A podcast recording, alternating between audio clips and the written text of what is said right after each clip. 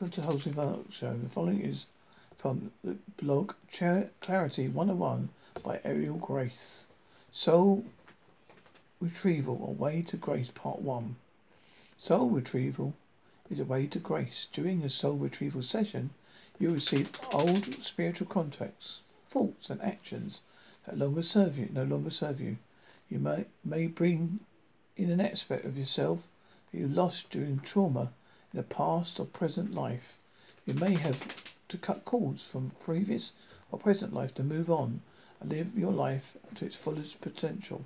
Soul retrieval teaches us to bring forth knowledge from the past and utilize the knowledge now in a positive way. In this blog, I am presenting three examples of soul retrieval from three different people. I've changed their names for privacy's sake. First, I share my own experience.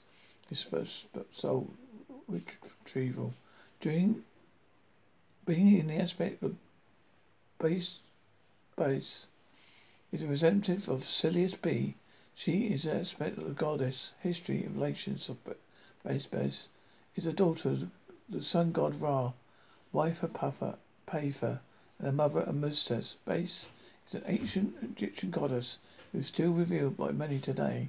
Base relation, worship began around the year 3200 BCE during the second dynasty in northern Egypt. Her city is Bubastis. Egyptians celebrated Bas feast day, October 31st, for the great joy and enthusiasm, honoring the protector's god, their protector goddess. She is related to Neith, the night goddess. Beast, Best, B-A-S-T, symbolizes the moon and its function by making a woman fruitful with sw- swelling in the womb. She is also the Egyptian goddess of pleasure, music, dancing, and joy. Beast is a representative of Sirius B. She is an aspect of the goddess. I chose to have the have these soul revival sessions because at a crossroads uh, in my life, I had nothing. I was not moving forward with my own career. My soul retrieval practitioner told me that I, if I chose to retrieve this part of my soul, my life would change, would fully change very rapidly. I was ready and open to receive that change. She asked me what I wanted to accomplish with these sessions, and I replied, I wanted my business to grow in a delightful, positive way.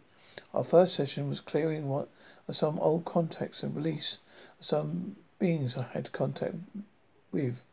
We also cut cords of beings of previous lives and in this lifetime. The session took about an hour. Next session, we released a dark aspect of, of, my, of myself that did not serve me in this lifetime. This aspect always held me back from serving the light, kept my gifts hidden from those who could use my service. I've released in this dark aspect. I've opened to receive the aspect of Goddess Beast. She and I came face to face before he entered my soul again. I felt like I had met an old friend. When I allowed her to take her, when I allowed her to take a place within my soul, she entered. I felt a great relief and a better sense of myself. Over the next month, my confidence grew. I started getting new clients, and I was not afraid to shine. My life changed, and changed, and parts of it was str- of it were struggle. My feelings over it, all for my feelings oh, over all is that I am blessed and have a blessed life. Now, it took three sessions to do this work, about five hours to complete a soul retrieval over the course of a, month. This is something to consider while thinking about soul, doing soul retrieval. The first step is deciding what you want to change about yourself and your life.